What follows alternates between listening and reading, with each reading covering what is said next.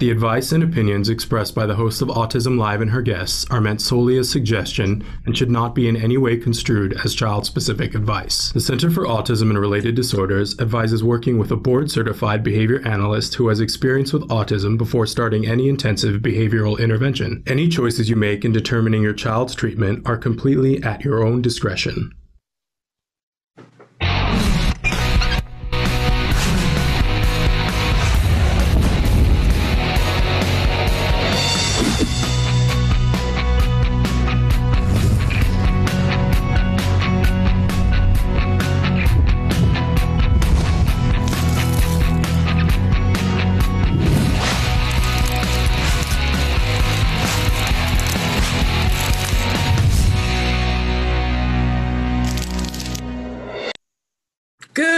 And welcome. I'm Shannon Penrod, and you're watching Autism Live. We are coming to you live from my house and from our producer's house, which are not even close to each other. Uh, and later, we're going to have a guest who's going to be coming from somewhere that it's not even close to either one of us. And that is the state of the state. Uh, hey, which reminds me that hopefully you guys have received a notification that we are having a town hall tonight. This is uh, very exciting for me. It's a town hall, so everyone is invited. I, I will tell you that there is a limit to the audience, but it's a large limit. Um, but, you know, come early uh, so that you don't get bumped out.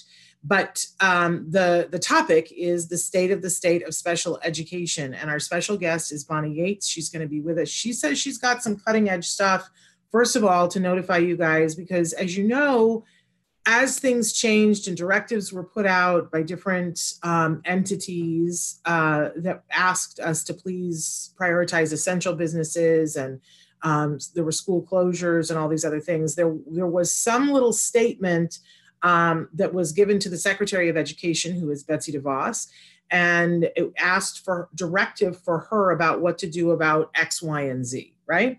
Um, and some of the... Uh, Some of the directives have come through now, because she had the, I don't know, like thirty days to respond. Some of that has come through. And if you, like me, don't know exactly what Betsy DeVos said and how it impacts your kid, then you're going to want to be there. And that's tonight. Uh, for those of you on the East Coast at seven p m, it, you know, the, the math is, so at seven p m Eastern time, it will be at uh, six p m Central time. No. Right? Seven, six, yes, five p m Mountain time, four p m Pacific time. And if you're in Hawaii, I count on you to do the math because it's past me. I'd have to take off my shoes. I want to say hi to Estella. Estella, hello. And Raquel, and to Christina, we're, we're saying hello. Hey, that reminds me that there's lots of different ways to interact with us, uh, especially today. Want to hear your interaction. Uh, if he has a second, Trayvon will post that for you. It Uh, there are lots of ways to watch live. Let's talk about the live ways first. First of all, you can watch on our homepage, which is autism dash live dot com. Lots to do on that page, including check out our toy guide, chat with us anonymously. I'm able to access that here on my iPad. That when you see my arm go up uh, ever, it's because I'm looking at the iPad over here. Uh, and that's the live feature. It's free, it's anonymous. Um, but you can also be writing in on Facebook, on Periscope, on YouTube, and on Twitter. We are live in all of those places. And then uh, the live show, you can replay it on any of those uh, places, platforms, but we also podcast to the stuff that's on the other column, iTunes, Spotify, iHeartRadio, and Deezer. So check us out. We're free in all of those places. And that's really important to me that we remain free to you guys. I want you to be able to spend your your shekels and your dollars and the pennies and your couch cushions on the things that you need to do to implement the things that we talk about here on the show, right? Uh, so I hope that you will check us out in all those places. We, you know, everybody has been asking lately about, well, what can I do for you? I had a bunch of friends who were like, you know, you've been helpful to me. What can I do for you? Well, always with Autism Live, if you like us on Facebook, if you subscribe on our homepage, um because that little box comes up and says, would you like to subscribe? You can subscribe on YouTube, and we love it when people give us a review on iTunes. That makes me extra super special happy, because you know, it's totally on iTunes. I don't know if you know this, Um, but, you know, you have your little icon and your thing is there, and and people can search and find you, but there's a lot of things that have autism and live in them, so it's hard to find. Um, but if people review you, your little icon gets bumped up. And if enough people review you, there have been several times that we have been in the top ten uh, for our category. And when that happens, then you get front page. Um, so when people open up their podcasts, you're right there. And then a whole bunch more people find us. And, and that's very exciting when new audience members find us. And that's the only way to do that on iTunes. So review us on iTunes. We super duper love that. Hey, I like to remind you at the start of the show that um, we have a lot of experts that are here on the show, and you're going to love our guest today. But just please remember that I am not one of the experts. Let's be really, really clear about that.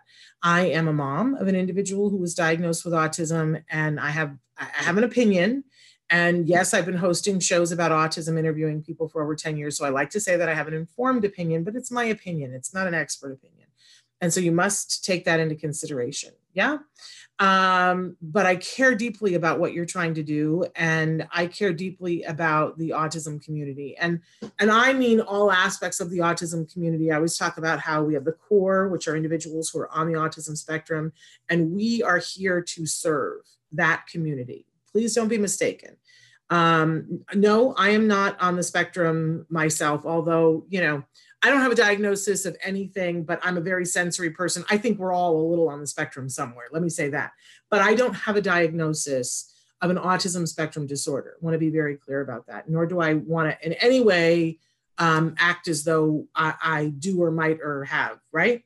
Uh, I want to serve those individuals. But I also know that being a person who loves someone on the autism spectrum, that the, all the people who love people on the autism spectrum need some help and support in order to help and support those folks. So that's what we try to do here on the show, is help and support everyone so that we can get the resources and the respect and the jobs Uh, and all those things going for those individuals who are on the autism spectrum. Got it? Uh, that's where I'm coming from. And uh, I don't expect everybody to agree with me. And I, in fact, I, I glory when people disagree with me. I'm perfectly comfortable with that. I think that discourse is a great thing as long as it's civil. So that's where I am on that. But I do think we can all agree that the individuals on the autism spectrum deserve dignity. And they deserve a, their, their God-given rights, right? And their legal rights. I, I, if you don't agree with that, then please don't stay here. I don't, I, we have nothing for you if you don't agree with that. But I think you're, if you're here, you agree with that. Okay, so let's take that common interest and, and let's be in that together. You know what I always say? We can do this together. Si se puede, right? We virtually hold hands. Okay, so uh, on Thursdays, we like to start the show with something we fondly refer to as the jargon of the day. This is when we take on one word, one phrase, one acronym. We try to figure out what in the hey nani nani are the experts talking about? What does this have to do with this? Uh, I always say, you know, can this save me five minutes and five dollars? Because if it doesn't, do I really have time for it, right? Uh, so... Today's term is B I P, uh, or I like to refer to it as the B I P, right? Some people refer to it as the B I P, some people don't. So what is the B I P? First, we give you the actual definition. Whenever possible, I make fun of it. Then we give you a working definition so that hopefully it can begin to start saving you that five minutes and five dollars. So the B I P is the Behavior Intervention Plan. That's what a B I P stands for. It's an action plan based on observations made in an F B A, oh goody, more jargon, that outlines how a team will improve difficult behavior that is inhibiting a child's success in school or other environments. And we're really talking about the behavior intervention plan um, in the school setting. Now, do we have the behavior intervention plans that happen at home? We absolutely do. I just think that we don't, uh, we don't always refer to it as the B I P. Uh, you know, it's just, you know, what's our plan, whatever. But there is a very specific thing that the B I P does in the school setting. Um, so that's the definition that I'm giving you here. Um, and because this week is all about the education piece, right? We've had great guests talking with us about education, and tonight we're having that town hall. So let's move on to our working definition of the B I P to see what do we really need to know out of, out of this. So the B I P is still a behavior intervention plan. It's a concise plan based on child-specific data for successfully managing challenging behavior. It protects the child from forms of discipline that are not effective, punitive, and random. So, um, let's say that Johnny is in class and, you know, the, the school calls mom and says, hey, you know, Johnny's not paying attention. And, I, you know, mom's like, okay, what exactly would you like me to do about that? Because I'm a great mom, but I'm at work when Johnny's at school and I don't have control over what's happening when Johnny's at school, right? And it's very frustrating. And what if it's, you know, Johnny's hurting himself or Johnny's hurting somebody else, right? Um, whatever it is, school will notify the parents as if we're supposed to magically turn into that, the, the wife on The Incredibles, and our arms can shoot out millions of feet and come to school and correct the child for what they're doing. It's crazy town, right? And yet, you know, so schools send home a couple of notices and saying, you know, he's hitting the, the student next to him. And then eventually an I E P meeting is called and they go, mm, he's gonna have to go to a different setting because he's being disruptive. And one of the things in the I E P is that if he is, you know, preventing other learners from learning or harming other people, then he doesn't get to be in the least restrictive environment. And we want to protect their least restrictive environment. Whatever their setting is that, that we said cognitively um, that they could go into, we don't want to lose that because of behavior, one way or the other, right? So uh, instead of sitting there and doing nothing about it, if, the, if somebody sends home a note and says the child is engaging in a behavior, we can start by asking questions, but fairly quickly, we want to ask for that F B A that was discussed on the last slide. An F B A is a functional behavior assessment. And what that does is an expert, hopefully a B C B A that's on staff at the school, that hopefully has a B C B A on staff at the school, uh, that knows how to do a proper functional behavior assessment, tries to figure out what's actually happening. Why is the child engaging in this behavior? They're going to look at what happens before the behavior, what the behavior is like, and what happens as a consequence of the behavior. And then they're going to, con once they've done the functional behavior assessment, they're going to convene a team, which will include the parents, if the parents choose to be there. And I'm going to cheat sheet, you know, go right to, go right to the, the point here, be there for that, right? And we're going to come up with a plan that hopefully is based on the data of what the child was doing. It's not like a prefab, oh, you know, the child is hitting somebody, so let's spit out the B I P for when somebody's hitting somebody. Uh-uh. It's an individualized education plan, I E P, um, and the behavior intervention plan has to be individualized as well. So we look at exactly why the child is engaged in this behavior, which is unlike what any other child is doing, right? So we find the function or functions of the behavior, and we sit down and we want to make a plan for how are we going to intervene. Now, good B I P says, you know, here's the behavior, here's why we're pretty sure that it's happening, but there's always a little asterisk that, like, you know, we might find out differently. Um, and here's what we can do before the behavior happens. That's the antecedent modification. Here's what we can change before so that maybe we never get to this behavior. Here is the replacement behavior that we're going to give this individual because there's a reason why they're engaged in this behavior. And sometimes that's something you teach somebody, sometimes it's something else that you give them, but there's a replacement behavior so that we make sure that the need is being filled. That's key, right? And here is the consequence strategy that we have in place if this behavior happens so that we're not reinforcing the behavior. So I know I just spit a lot at you, but a good B I P has all of those things, and if it isn't in the replacement behavior to teach something, that we have something that we teach uh, as well, right? It's an educational setting. Of course, we want to be teaching something, but we want to be successful. So if Johnny's not paying attention and we do the functional behavior assessment and we discover whole bunches of different things, right? We could discover um, that, you know, Johnny is sitting behind a girl who has a big old yellow ponytail that likes to swish it. And that Johnny is so focused on that ponytail that everything else, he can't focus, right? So in that case, the behavior intervention plan is not going to be hugely horrible, right? We're going to try a different placement setting um, for Johnny, and but we're, we're not just going to leave it at that. We're going to follow that that process that I was just talking about. So the antecedent modification is that Johnny is put in a, a seat in the front of the classroom, uh, right? But also that the teacher's going to check in on a regular basis.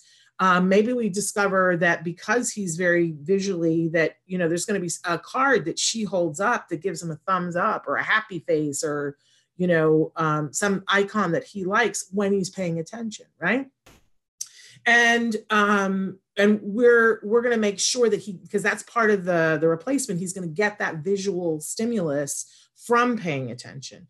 And then we're going to put a consequence in, uh, in place so that if we see that his attention has wandered, that maybe the consequence strategy is that the teacher goes over and just puts her hand on the desk and he knows that he's got to pay attention, right? It's not punitive, right? And the whole thing you see here is that we put a behavior intervention plan in place so that people don't just do something random.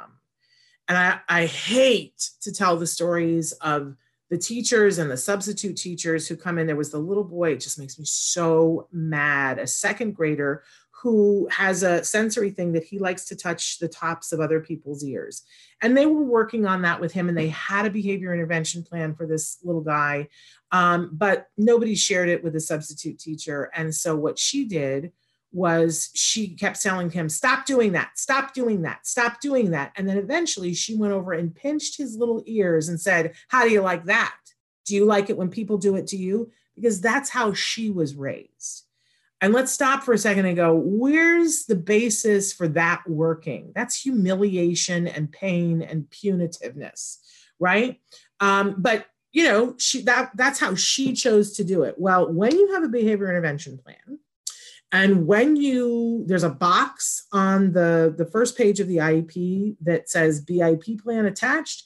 When that little box is checked, then the B I P becomes part of the I E P, which is a legal document. And if people don't follow everything in the legal document, that is legally actionable.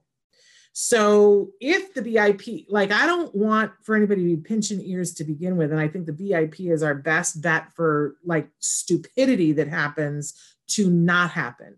But in the case that it does happen, um, you know, the legal system has in place things that you can do for reparations for it. Now, I'm not about that. I don't want to get to the point where we have to get reparations for somebody being horrible and cruel to my child.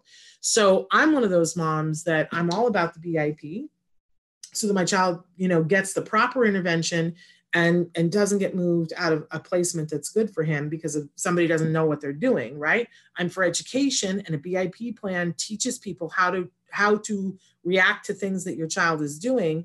And I'm all for um, putting things in place that that cradle our children and, and help them to be rockets and take off, right? So uh, every year, what I would do is take the B I P plan, even more than the I E P, right? But it's good if you can do both, but take the B I P plan and I would um, stick it in one of those protective sheets. A mom told me to do this.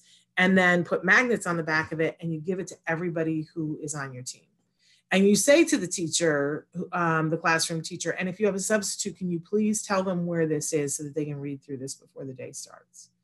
Because um, I don't want to get to the point where we have to get lawyers, but I'll tell you what, um, it's important that you get the B I P and that you make sure that that little box is checked so that if something happens, um, you're able to point to it and go, I, excuse me, you knew better. Uh, I don't want to wait till that. But anyway, all right, B I P, a pretty incredible thing. By the way, we talk about skills all the time. Um, Skills has an amazing B I P builder. It's better than anything else that I've seen. I like to use it both to build a B I P, but to check a B I P. Because sometimes the school will just give you a B I P and go, well, here's the plan that we're going to do for your child, right? And then you check it with the B I P builder and it will tell you if it's a solid B I P, if it's scientifically based. And you can follow right along and look at it. I, I've, I've shown the B I P builder to teachers and teachers go, this is amazing. it's a really cool thing. So that's Skills for Autism. You can check that out. Okay, we're running late here because we've got a great guest. So let's move on to our question of the day. Uh, our question today is, what do you do when you feel yourself starting to melt down? Look, we all have moments when we feel like the wheels are coming off. If you didn't feel that ever before, you're feeling it at some point in this great isolation, right, that we're all in. So what do you do for yourself when you feel a meltdown coming down? Now, I always say that there, for me, there's a difference between a tantrum and a meltdown. And a tantrum is when you're not getting your way and you want to get your way, right? And the, the, the defining thing for me is if someone's having a tantrum and you give them what they want, then the tantrum stops, right? If I'm standing in line at the D M V and they're not, and they're letting other people go ahead of me, and I start yelling and going, hey, you know, this is crap, and I'm going to call and, and complain, and you're taking people in front of me, and da da da da da, and I start to yell, right? I'm having a tantrum. But if the person says, I'm so sorry, you're next, come on right now, I'm taking you right now, then I stop yelling. That's a tantrum. A meltdown is when a tantrum happens, and even if you give me the thing I want, I'm still upset. And I'm still like the wheels are coming off. And, and I don't know if you've ever had that happen. I certainly have had uh, meltdowns because I have allergies and I have sensory issues. And, and part of what I want to say to you is meltdowns happen because there's other stuff on board. Um, but so when, and right now we all have other stuff on board because we've had, we, are, we don't have control over our, our entire lives right now. We can't just do what we want to do. You can't just walk out your door and go to the mall right now. Uh, maybe in some places you can right now. I can't. But um, so what do you do when you feel the meltdown starting, when you feel like, oh, it, the wheels are all coming off? Because I really want us to talk about this today. Because um, there are lots of things that we can do. And sometimes you might have a way that's really effective for you that I may never have thought about that ends up being my way. And I think it's good to talk about these things, to have a plan for what to do. And I think that when we know this for ourselves, then we are kinder and gentler for other people when we're watching them struggle with or achieve the process. And that's where we all need to get, right? Is having an awareness that just because what I have going on is not what you have going on. And that I know when I have something going on, what I would like is some understanding and maybe some room, uh, but some kindness, right? Um, but so let's let's chat about, you know, what are the things that we do to help ourselves with meltdowns? Uh, but but let's also get a little bit more in tune with the fact that everybody's got something going on, whether it's this period of time when we're dealing with COVID or any period in time, everybody has something going on. I, you know, I have a friend who was battling cancer, and um, she had to pull up and get her mail, and she just, it was a chemo day and she needed the mail and she couldn't, there, there were no parking spots. And so she parked in a place she should not have parked. And she went into the mail place to get it. And here came the mailman who was just screaming at her and saying, you know, lady, what is wrong with you? You are the most inconsiderate. You just are like this privileged, blah, blah, blah, blah, you know, this horrible. And my friend looked at this, this mailman and said, I'm really sorry. I'm like, I'm trying to focus on being able to breathe today. It's a chemo day. And the mailman immediately changed and was like, I'm so sorry. I, you know, I battled cancer two years ago. Bless your heart. What can I do? Can I help you? And the whole equation changed, right? Um, and sometimes we just, we're looking at other people and going, what are you doing, right? But it's because they have things going on. So we're going to talk a little bit about more th- about that a little bit later on. But our topic, our topic of the week this week, we've already sort of touched on it because we're talking about education, is learning to learn. How can we all help ourselves and help our loved ones to be efficient learners? And it is not a one size fits all. It just isn't. Uh, and as a former teacher, this is one of the things that jazzes me, is finding out, oh, I learn this way, you learn that way. How can I teach you? And when we connect, when I can teach you this um, in a way that is different than I learn, ooh, that's some exciting stuff. So we're going to talk about that a little bit later on. But we've got this great guest that's here with us today. Uh, he, I, I've not had the, I've been friends on Facebook, uh, but I've not had the pleasure of talking with him directly before today. Brenton Tyler Hoffman is joining us right now. He's an actor, a model, a dancer, a guitarist, a rapper, a motivational speaker, um, and uh, an amazing young man. And so I believe that he is here with us. Can we activate his camera, Traven? And we'll talk to Brenton uh, about all the things that we want to talk with him about. So Brenton, are you there? I thought I saw that I saw him come in the room, but perhaps I am mistaken. No? Is he with us, Traven? All right, I'm going to keep talking until we get that all up and running. Um, and, oh, there, there. Okay, I knew if I took him. There's Brenton. Uh, Brenton, can you hear us? Uh, do you see your sound button um, on your, uh, and, and maybe Traven, you can be messaging him to let him know what he has to do. Uh, but I'm really excited. You know, more and more people have been writing to us and saying, hey, have you got time for me to be on your show? We do have a process for people if you want to be on the show uh, while Brenton is getting his stuff hooked up. But we love to hear from you guys. And if you have something in particular that you want to talk about here on the show, you can reach out directly to me. But it is important that you tell me what you want to come in, on and talk about. Uh, but uh, we're going to be talking with Brenton today about a lot of different things in his life, and how autism is a part of his life and things that he does to motivate other people. Can you hear us now, Brenton? Yeah, I can hear you. Oh, and we can hear you. Fabulous. Uh, and so, so excited to have you here with us this morning. So Brenton, tell our audience members a little bit about you and how autism plays a role in your life.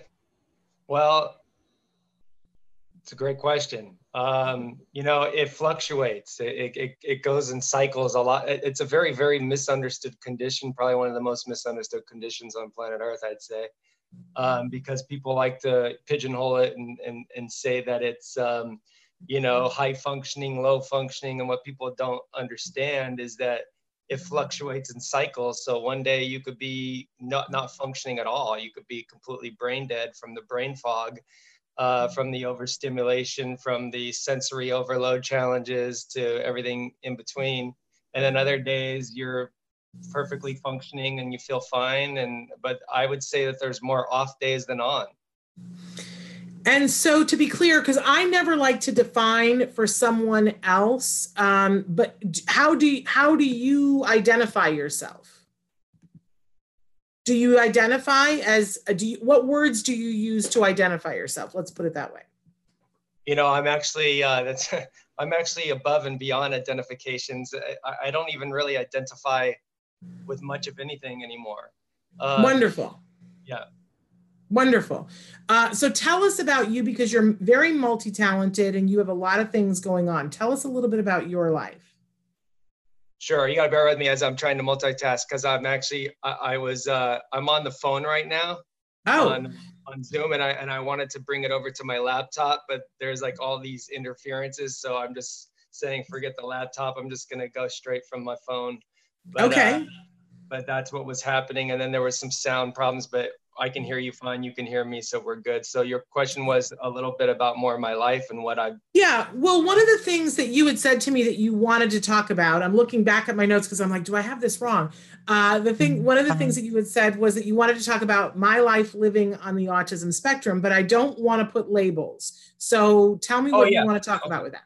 Okay. Well, yeah, I think it's because you asked me like, you know, a couple... couple things to talk about, and I like to keep things relevant. And so it's interesting because I, I tuned into your show a little bit while I was multitasking and trying to, you know, get yes. things set up. And, and you were, you know, basically, it sounded to me, you guys were talking about sensory challenges and stuff. I heard you talk about going to the D M V and meltdowns and things like that. Yeah. So I'm a very sensory person. I was saying at the start of the show that I, I don't have a diagnosis, but I'm a very sensory person. And I, you know, I struggle Uh, with sensory things. And I, you know, I have to take deep breaths and I have to have strategies to help myself uh, with that. But that's not the same as someone that has a diagnosis. And I'm well aware of that. But I, I always like to try to relate it to other people so that they can see, ah, this isn't, you know, this isn't something that's foreign and removed. We can all understand these things. We just have them to different degrees. But is that how you feel about it? Absolutely. It, it's a spectrum for a reason. And it took the D S M, you know, a really long time to figure that out. Um, you know, I was actually denied multiple times because supposedly I E P were so high functioning according to their criteria, as they put it, that they just, they, but the testing was always really close. They said, oh, mild, if anything, you have like very form of mild autism. I like, look, I, I, I would tell them, I'd say, listen, it, mild, not mild, like, people, autism is a, is like a conundrum. It, it's so complex. And I, I think that when you try to figure it out, you dig yourself deeper in a hole of confusion. And then there, there's a lot of misinformation out there. And uh, just like this whole COVID nineteen thing, I think everybody's just trying to be a know-it-all, and everybody's just trying to think they have all the answers. And I think that they would rather act smart and play off being stupid, if that makes any sense to you, like yeah. without judgments, like they would rather than go ask for an answer or figure out what the real answer is and get real evidence, they would rather act intelligent or think that they have the answer and make themselves look foolish for their own ego purposes. I mean, it's it's ridiculous. And I, think I you know, what I'm interested in is that you, you have a very unique uh, vantage point. Um, because you are someone who, I imagine you've dealt with some challenges in your life, and um, you tend to be somebody who comes through them, um, and and have recently had challenges that you've come through. That's my and, specialty. That's we'll talk about that. Uh, yeah. You there, there's even a name that they have for you. What is what is your nickname? The Walking Miracle Warrior. And why? Why do you have that? And how has that be, been reaffirmed recently? Great question. So the reason why I go by the Walking Miracle Warrior is because I've overcome things that most people, or, you know, when I say most, I, I don't really refer that or put it in the category of all. But statistically, out of a lot of people, I've overcome a lot of things that you usually don't walk away from. And there's a lot of people out there, you know, that also have gone through similar situations, but we're talking like, you know, medically, um, they said it's im- like it was impossible, you know, like the percentages were like zero point zero zero zero zero one, like just impossible odds, you know. Um, so I, I've been deemed a medical anomaly, uh, not just once, but multiple times. And I don't want to pry, but like, what are you able to, are you willing to tell us, like, what are some of the things that you've come through? Sure, sure. Uh, um, you know, my, My, I don't know how much you investigated me or researched me or learned about me or whatever. I'm kind of, I'm, I'm famous amongst certain circles. You know, there's different levels of fame. You got like worldwide global fame, you know, they call that the Tom Cruise fame, you know, or whatever. And then, and then you got, you know, you know, fame where people know you amongst certain circles or certain individuals. And I'm, I'm kind of that name. My name's Brenton Tyler Hoffman. People, when, when I meet people, they'll go, oh, that name sounds familiar. I've heard that before. Or you look familiar, you know? So it's kind of like that, where certain individuals recognize you and other people have no idea who you are. Um, but uh, to, to, to answer your question, uh, in terms of like what I've been through, um, you know, like I said, my life is an open book. Uh, you can research me, my information's out there. It's on Facebook, it's on Google. But uh, for a few things, for those that don't know me, um, you know, going back in the history a little bit, um, I overcame a rare blood infection bacterium at six months of age. Um, I had a hernia at age five. I mean, what child, you know, five years old has a hernia, you know what I mean? Like, that's serious stuff. So we're talking the six, the, the rare blood infection, survive that, the hernia, survive that. Uh, and then, you know, just overcame serious stuff, you know, years of child abuse and, and, and neglect and, and, and just so many different complication, complicated things uh, on top of sensory challenges and, and, and, you know, things like that, as if that wasn't enough to deal with. But the serious stuff was like, um, at eighteen years old, I um, uh, was in a major car accident and um, shattered my C six vertebrae. If anybody knows anything about vertebrae and stuff like that, your C six is probably one of the most sensitive vertebrae on your spine. Um, Very similar injury. The same thing that happened to Christopher Reeve happened to me, uh, and I actually survived it. I actually miraculously walked away twelve hours later when the doctors told me I would never walk again, and they were just scratching their head like, how's this even possible? You're like, a miracle. You're a survivor. Yeah. Yes, yes. Resilient, uh, as resilient as they come, I would say, yeah. And, you know, you've, you've taken that, and you don't take it lightly from what I've seen of you, um, and are trying to utilize that for good. You are a very handsome young man. Uh, and so you are uh, a model, and you are an actor. Um, a lot of different things. Yeah. Yeah. Not professionally. Yeah.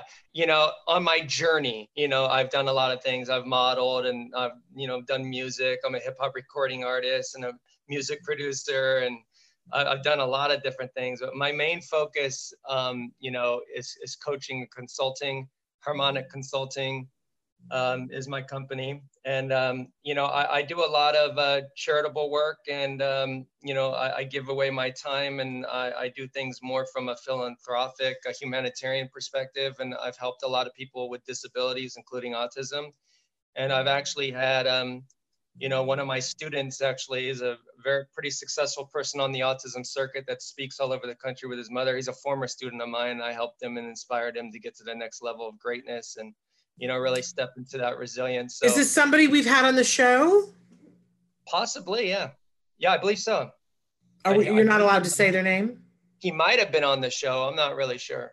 Okay. Um, I don't know if I'm allowed to say his name. I mean, he, he's given me a testimonial before, but we're no longer in contact. We don't, uh, I don't help him anymore. He's, he's done his own thing. I, I think that there was a perceive, and I say it very, when I, I, I, I really pay attention to the words I say, but I would say from his perspective, it was a perceived, he misunderstood me because he's on the autism spectrum. He might have somehow in some way misinterpreted my intentions of me helping him. You know, everyone has their fears and their challenges and their struggles, you know, and the stories they make up in their head, regardless if they're true or not. And I think it was one of those situations, but uh, but I helped him tremendously in his life and his path, and, you know, the success that he's had today. Now, one of the things that you also said that you wanted to talk about is the phrase, the spectrum in everything. Tell me what you want yes. to talk about with that. Sure. So I, I think that people will start to understand autism, and not just autism, but, um, you know, other disabilities, disorders, uh, diseases, um, uh, all kinds of things, even this whole COVID nineteen thing going on right now. Um, if they stop identifying, again, right, when you ask me, what do I, how do I identify with stuff? I don't identify with things anymore, because I think once you start to identify, you pigeonhole yourself into one particular thing, and then it's no longer a spectrum. So I think that everything truly is a spectrum, all the way down from, you know, a snowflake with its most unique original designs. There's no two alike, all the way down. You know what I mean? Like it, it everything truly is a spectrum. There is no one size fits all. I don't know if you got that part in my message where I yeah. said that autism yes. isn't autism isn't a cookie, people. You know, there's no cookie cutter approach to this. You know, stop identifying with what you think it is, and just realize that it's just, it's like a fingerprint. There's no one to alike. It's just, that's the way it is. And I, and I so appreciate that. I don't know that I know how to overcome, because as I always talk about, um, you know, that here on the show, we're talking about the, the larger autism community. So that starts with individuals who have a diagnosis, but then we extend that to everybody who loves them. Right. And for the people who, I'm one of the people, I have a son who was diagnosed at two and a half. And so I care, I care, and I want to be helpful. And the last thing I want to do is use language that sets anybody back. Right. But sometimes we don't know. So I want to ask you, like, what, for those of us who love someone on the spectrum, what are the things that we can be doing to help and not hinder?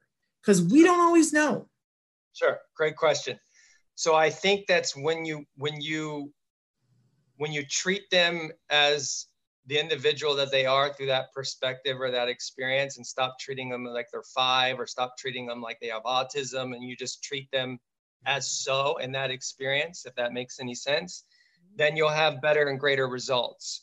Um, I think that if you treat, okay, there's this thing in sales, a lot of us learn this just in general in business and just life, and I've especially learned it.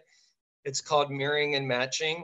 And unfortunately, that doesn't work with somebody with autism. If you mirror and match them, they actually will think that you're, um, that you're giving them a hard time, what I've noticed. And again, everyone's different, but I'm saying there's there's these universal um, similarities in a lot of people with autism. And I think that when you have autism, I've noticed this on my journey, that when you have autism, you have really greater intuition levels and you know who has autism and who doesn't.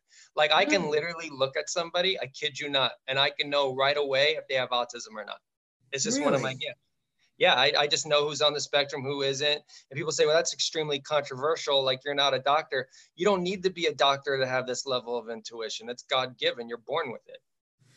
Interesting. Somebody's written in, because we, uh, one of the things, we have a question of the day and we ask people, what do you do to help yourself when you're having a meltdown? Uh, and somebody wrote in and said, I rarely have meltdowns, but they are vicious when they happen. And they went on to say that having a learning disability made me feel stupid. Um, and as a former teacher, boy, that, oh, that just rips my heart apart. Because one of the things that we've been talking about all week is that people learn in lots of different ways. That doesn't make anybody wrong. Um, yep. People and, love and in it, different ways. People express in different ways. People, you know, and yeah. it, it really comes down to cognitive dissonance. dissonance, look that up, Co- cognitive dissonance. And uh, it, it really comes down to our belief systems and what shapes and makes our world. Yeah, absolutely. Did you, has anybody ever made you feel like you were less than because of who you are? Well, great question. Back back then, yes, I used to believe that people made me feel certain ways, but uh, over all the work that I've done on myself and my level of awareness and perception, I realized that it was never anybody who made me feel anything, but it was more myself based on my own perceptual experience. Interesting. And so when you're coaching people, um, what, who's like your ideal uh, client? Like who, who do you, what kind of person do you really love to coach? Well, for one, great question. I love to coach people who are coachable and are willing to want to change and make believe that they um, not so much have a problem, but look at it from the perspective of they want to grow and they want to expand their level of consciousness and awareness. And they want to, they want to know how to basically stop constantly always trying to identify with things that that's what they are. Uh, those are my, those are my, uh, my best uh, clients because they, they're more likely to have the most success in their life. And is it pretty open-ended for your clients, Brenton? If they like, do you only take people who want to be in the public eye and want to be speakers or writers? Or if somebody comes to you and says, uh, you know, hey, I, I just really, for instance, I, I want to be better in my social circle. I feel like I don't understand when I'm around, you know, people of the opposite sex. I don't understand all the unspoken stuff. Do you take those kinds of clients? What What what's your area of expertise, or is it broad? You know, I'm really doing my best these days to narrow it down to one specific category of individuals. Um, but it, I mean, for the longest time, it's been broad. And I think that's actually, you know, I think that's hurt me more than helped me, because it's like, you know, I have that mentality and that heart center where I, always, I just want to help as many people as I can. And I think that, I mean, it's a great quality, but what happens is it limits me. Because there's only so much time, there's only so much, you know, there's so many hours in a day, or, you know, there's only so much you can do for somebody. I think it really comes down to, to work with the willing, who's willing to change their life for the better, you know, and, and, and who's willing to invest. You know, life is, you know, yes, I've given my services complimentary and, and, and, and have helped people tremendously for a long time. Most of my work has been very, you know, philanthropic and, you know, and, and I, I help all different types of people and people who genuinely could not afford me and, and all these things. And, and, and, you know, I think it comes to a time in your life where life is really a value system. And, and, you know, I think that people are willing to truly invest in themselves if they can really see an outcome in a situation. And I, I have to help them see that outcome, but it's never up to me. I don't ever guarantee anything because it's humanly impossible to guarantee something. Sure. And um, one of the other things that you said that you wanted to talk about is sensory overload to the max. And I've already identified that I'm somebody who has sensory issues, so I'm I'm very right. interested. Yes. So for one, I'd like to ask you a question and return sure. to that. What what make, how long have you had sensory issues? Have you had them your whole life? Yes. From yeah. being a very young child. Yes. Right. So like when your mom was vacuuming the house, like what did you do? Uh, I would sit and do this so yeah. that it would, it would make yeah. a noise. Yeah. Yeah. So you'd pat your, you'd pat your ears or you'd hold them? You'd no, I them. would pat them so that it would make the noise. It would make a funny noise. And I liked the noise that it made. Right. So here's I haven't thought of that in years. Great. I used to do the same thing and I yeah. never knew why, but it all started to make sense after I got my diagnosis. And you know, the thing is, is it's never too late to get a diagnosis. And the diagnosis is not just to have a label and say, okay, look at me, I got autism now. It's to give you a level of understanding like, okay, cool, I'm not crazy. This is real. I've had this my whole life. It all makes sense now. And that's how it was with me. Now to answer your question, because I was curious, I wanted to ask you a question after you asked me a question, because I want to see how it was relevant.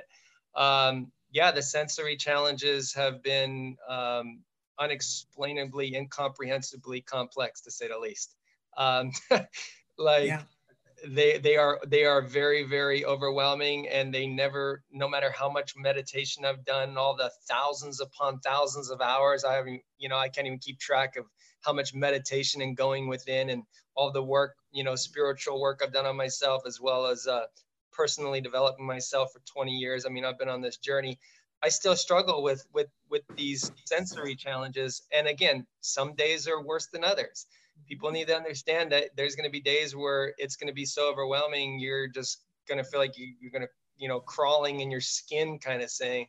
But the thing is, again, it's a spectrum. Goes back to those other questions, right? Like, and the sensory, it's like, you never know, and you can never pinpoint when it's going to be worse or when it's not.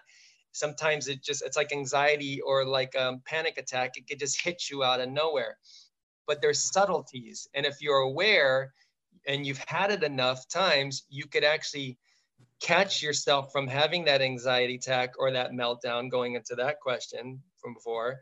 And you could actually uh, lessen the impact of that uh, experience, that sensory experience, or that reaction you're going to have, because you are keen awareness of seeing it or feeling it before it happens. Does that make sense? You yeah, it makes total sense. Yeah. yeah, so you can calm yourself down in situations uh, because you're aware of what you went through before. That's how I could describe it. Yeah, no, I love, so, okay, now I have another question for you. Do you find, um, I know for me, one of the things that I discovered is that I have allergies. I have both food allergies and allergies to things in the environment. And so certain times of the year, I have to be extra careful with my diet, because if it's like, it's almost like my body can handle this much. And if you put this much more on, then everything cascades down. So for, for my sensory issues, if it's allergy season and I've eaten something that I have a mild allergy to and something sensory happens, it's, it's over. It's over. Yeah. Game over. Do you find that too, or is that just me? Uh, absolutely. That's why I'm nodding my head. Yeah, in, in agreement. Um, yeah, and I think it's very common for a lot of people on the spectrum. Uh, again, I think there's, okay, here's the thing. When you become really, really aware of this, and the more, I'd say the more in tune you are, or the more consciously aware of something you are, and the more in the heart, the less you're in the ego. Does that make sense? So if you're yeah. trying to figure everything out, right, you think you have all the answers and you think you know everything, then, you know, it, it usually is a backlash. But I have become very, very aware of my sensory acuity, um, and not just within myself, but I can literally, I know, I'm like, like kind of like the good doctor in a way. I, I know when somebody's hurting. I know when somebody's in pain. I know, even if they're showing me that they're not. Even if you're smiling right at me, looking at me, look like everything's fine, like, look at me, hey, how's it going? We're all just having a good time here. I know, I could see through the veil of, of people's pain, people's confusion, people's anxiety, people's worries. And it's, it, it's, it's kind of shocking. You know, there's times when I could, you know, I don't even need to make direct contact to, to get information. I, I, that's where my intuition comes from, you know. I, So I know you don't like labels, but if people talk to you about whether you are, because there are people who identify themselves as intuitives, that they yeah, can intuitively, yeah. You, okay. Interesting. Yeah, I, I try not to get caught up in the labels, but unfortunately we live in a world, us human beings, we we like to identify with certain things. I mean, I I, I can identify with certain things. I just don't like to pigeonhole me, because then people say, oh, that guy, that guy was pretty interesting. That actor that, that was on Autism Live. Yeah, you know, it's interesting. He's an actor. I, I what movie is he in? I haven't seen him in a movie. You see, you get pigeonholed into this certain category, and then people think that's what you are. So it's like, if I was to, if, if somebody was to say, what do I identify with, or what are you, or, you know, how, I would just say, you know, it's hard to say that. I would just say, cause I'm, people have called me, um, you know, a, a modern day Renaissance man, because I do so many different things, you know, and again, that can hurt you as more than help you, because yes. If you have autism and A D H D, you, you, you don't go any, you're all over the place. You just get, you got your hands in too many cookie jars. Yes, I, I I understand completely what you're singing my language here.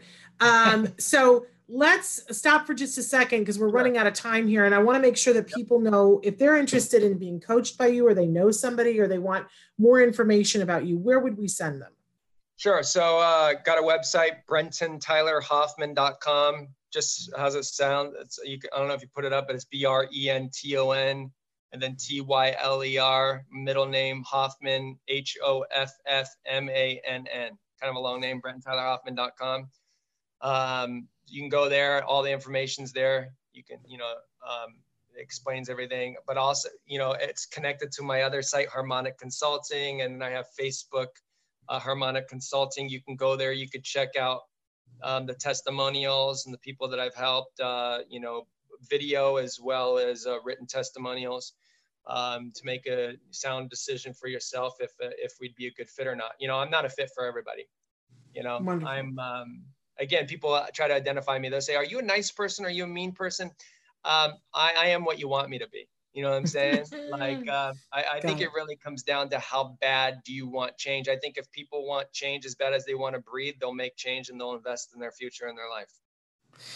And uh, and I'm gonna I, I'm gonna readdress this, but if you don't want to talk about this, then we won't answer it. But there was something that I believe from being friends with you on Facebook that recently that you went through that sort of reaffirmed that warrior survivor thing. Do you want to talk about that or not? Oh, uh, sure, yeah. What what would you like to ask me? For one, I was in a magazine just recently on the cover of Influential People Magazine, uh, rated as one of the top influential um, resilient experts in the world. So I'm pretty proud of that. That's amazing. But I, I was talking specifically about the fact that you had a little bit of a, a, a COVID experience, uh, I believe. Yeah. Yeah. Yeah. Yeah. So it's, it's complex, right? Because, um, yeah, the, you know, um, I, I got sick, uh, in February. Oh, was it February? I'm trying to remember. I feel like it was March. Yeah. Yeah. Well, March twentieth, I ended up in the hospital. Um, I, I actually, you know, I really wrote it out, me being resilient, you know, and I just thought it was a respiratory infection that went into my lungs. And I thought, ah, whatever, I'll just ride this off. No big deal. You know, I've always had that mentality, you know, ride, ride it out till the wheels fall off kind of thing. Um, and it was just too much to bear. I couldn't take it. Um, drove myself to the hospital uh, when I was really sick. I didn't even know how sick I was, but I, I drove myself to the hospital um, and uh, got there, and very, very stressful situation. I had to call in advance, let them know that I was coming, a lot of runaround, very stressed. I mean, you're already sick and stressed out in general. You have to go through more stress. But anyways, get there. Um, they run tests. They finally tell me that they had a concern, saw um, that I had what is called bilateral pneumonia in both of my lungs. I'm thinking, oh, great. That does not sound good. Um, you know, what's the next step? Blah, blah, blah. They said, well, uh, you know, your insurance doesn't cover this particular hospital that you're at. So, uh, you know, we're going to have to send you home. I'm thinking, you're sending me home with bilateral pneumonia. Like, so you're sending me to my bed to die. Is that what you're saying to me? I'm like, you got to find another solution. So they got me to another hospital that accepted my insurance, you know, go figure, right? It's always an insurance thing, right? That gets in the way. And, um, they ran some other tests again, confirmed that I did have double bi- bilateral pneumonia. And uh, put me in a special room, and you know, I felt like I was in the movie E T meets The Boy That Could Fly from the eighties. It was just ridiculous. Were they all in hazmat suits and things around you? That's got to be all, weird. Yeah, all the above. Yeah, um, and then uh, Finally got my test results. Took a really long time because, you know, that was a couple months ago. So, you know, I guess things have sped up now, but, um, and, and that, yeah, they said that they, they confirmed that I actually had the uh, COVID nineteen, and I was just like, you gotta be freaking kidding me. Like with double, with bilateral pneumonia, which like most people are like on respirators and like, or die from that, you know? So again, right. A true walking miracle. I mean, the fact that they told me I had it, but then on top of that, the fact that I um, was able to, I didn't even, you know, my C O two levels were were normal. They were, they were looking at me like, how's this even possible? Like your C O two levels are normal. You have bilateral pneumonia, like, you know, all this stuff. So anyways, um, so yeah, it's a mystery to me because, you know, my whole life I've been sick. You know, I've had challenges. I, I um, you know, sensory challenges with the autism, uh, all that stuff. But I was also diagnosed with uh, chronic Lyme disease as well. I mean, you can look at my story. It's pretty amazing. It's enough to make your head spin, you know. And all but here you are. You, you overcame all of that. Here you are. And you seem pretty healthy now. Do you feel well now? Yeah, I mean, from, from I mean... I, Yes. And I mean, compared to that, yes, yes, I do. But I mean, I, I have been, you know, you know, in the house a lot and cabin fever and haven't spent time with anybody and this whole COVID nineteen and social distancing and all this stuff. And you know, we're talking, you know, I've been in the house for, for sixty days or probably no longer, you know, so it's, I, I, I feel like, um, I don't know, it's hard to explain. Like I feel kind of under the weather, you know, cause I just, I don't go out much. And So but are your, how are your lungs though? Or is the, the bilateral pneumonia gone? Oh yeah. Yeah. I mean, it left, it left an after effect for whatever reason, you know, like I, I, I feel like I'm still regenerating and recovering from the hit. You know what I mean? Um, yeah. It takes a while. I mean, I've had pneumonia before and it takes a while uh, to get over it uh, fully, yeah. but uh, I'm, I'm, doing better. I'm glad, I'm glad that you're on the mend at least. And, yeah. and, And what a great testimony for people, um, you know, to to hear that you did get over it and that you are an amazing survivor and a warrior. Um, and so Thank give you. the give the websites again because we're out of time. Oh yeah, yeah, it's, it's amazing. It doesn't even seem like it was like how much time was that? It's like time goes by so fast. I'm like, I know. Um, and we actually kept you much longer than we had said we were going to. So thanks for being willing. So uh, how can how, what's your website? Yeah. Yeah, the website is uh, Brenton, my name, Brenton Tyler Hoffman dot com. Also, if you guys are curious about me, you know, I'm a public figure. You can Google me, Brenton Tyler Hoffman. Just on Google, you can you can find stuff on me there. But if you go to my website, all the information's there. Check it out. Reach out to me. And uh, yeah, I'd love to talk to you more. Thank you so much for being with us. We really appreciate you taking the time. Sure. Thanks so much. You Thanks stay healthy. All right. Take care. Bye-bye. Uh, I just, I just thank you. We want to take just a second here at the end to tell you a couple of things. First of all, there's that town hall meeting tonight, the State of the State of Special Education with Bonnie Yates, and it's on our Facebook. Go on our Facebook and you'll find the link of how you join. It's a Zoom webinar. So uh, you will need the, the code to get in. And when you go to Zoom, um, you go to, you go to Zoom and you, uh, you know, for, if you haven't done Zoom before, you'll have to download some stuff. So do that before the meeting, uh, but it's free. And, and then it'll say join, um, you have choices, start a meeting, you know, join a meeting. If you click jo- join a meeting and you put in the I D number, it'll take you right to it. Now that's happening at four p m Pacific time. That means it's seven p m Eastern time, six p m Central time, five p m Mountain time, and four p m Uh, on the Pacific coast. And uh, Bonnie's gonna, I believe, start off with giving us an update, but there will be an opportunity for question and answer. And I just, you know, share the information with people. Uh, we can only let a certain number of people in. It's a large number. I'm not worried about it, but I do wanna put that out to you so that if you wanna come, make sure you get there a little bit early um, so that you make sure that you have a seat at the table, as it were. I also want to tell you that tomorrow uh, for Let's Talk Autism with Shannon and Nancy, we're going to cover a bunch of news stories uh, that are kind of exciting and uh, one horrible, uh, but the rest are good. And George Steeves is going to be with us. He is another actor uh, on the autism spectrum that we've had on the show before. He did that wonderful one-man show, The Magic Eight Ball, and he's going to be joining us. Boy, he's been working. And so we're looking forward to having George back with us. And it was Nancy's birthday the other day, so we're going to celebrate Nancy's birthday tomorrow too. All of that's happening tonight and tomorrow. Until then, oh, I was going to tell you too, that skills for autism dot com, if you guys go there, I'll, that's, uh, that was the thing for the, the one I really want. That's if you want the B I P builder. For um, if you want, um, there's free training from Institute for Behavioral Training right now. So you go to i behavioral training dot com. And when you get there, there are things across the top. You want to take the one that's health and, and community. There's a little tabs at the top. It's, it says something health, community, whatever. Uh, then you go to caregiver, and then you go to parent, and Um, you'll see that they have uh, different um, modules, and um, I'm going to give you the rest of the information because we're out of time uh, and I'm late for a meeting. But um, there are some of the modules are free. You have to use the the, the code COVID nineteen. It has to all be in caps with a hyphen nineteen. But I'll give you more of the information about that tomorrow. Until then, uh, I hope I see you tonight. But until then, give your kiddos a hug from me and one for you too. Bye bye for now.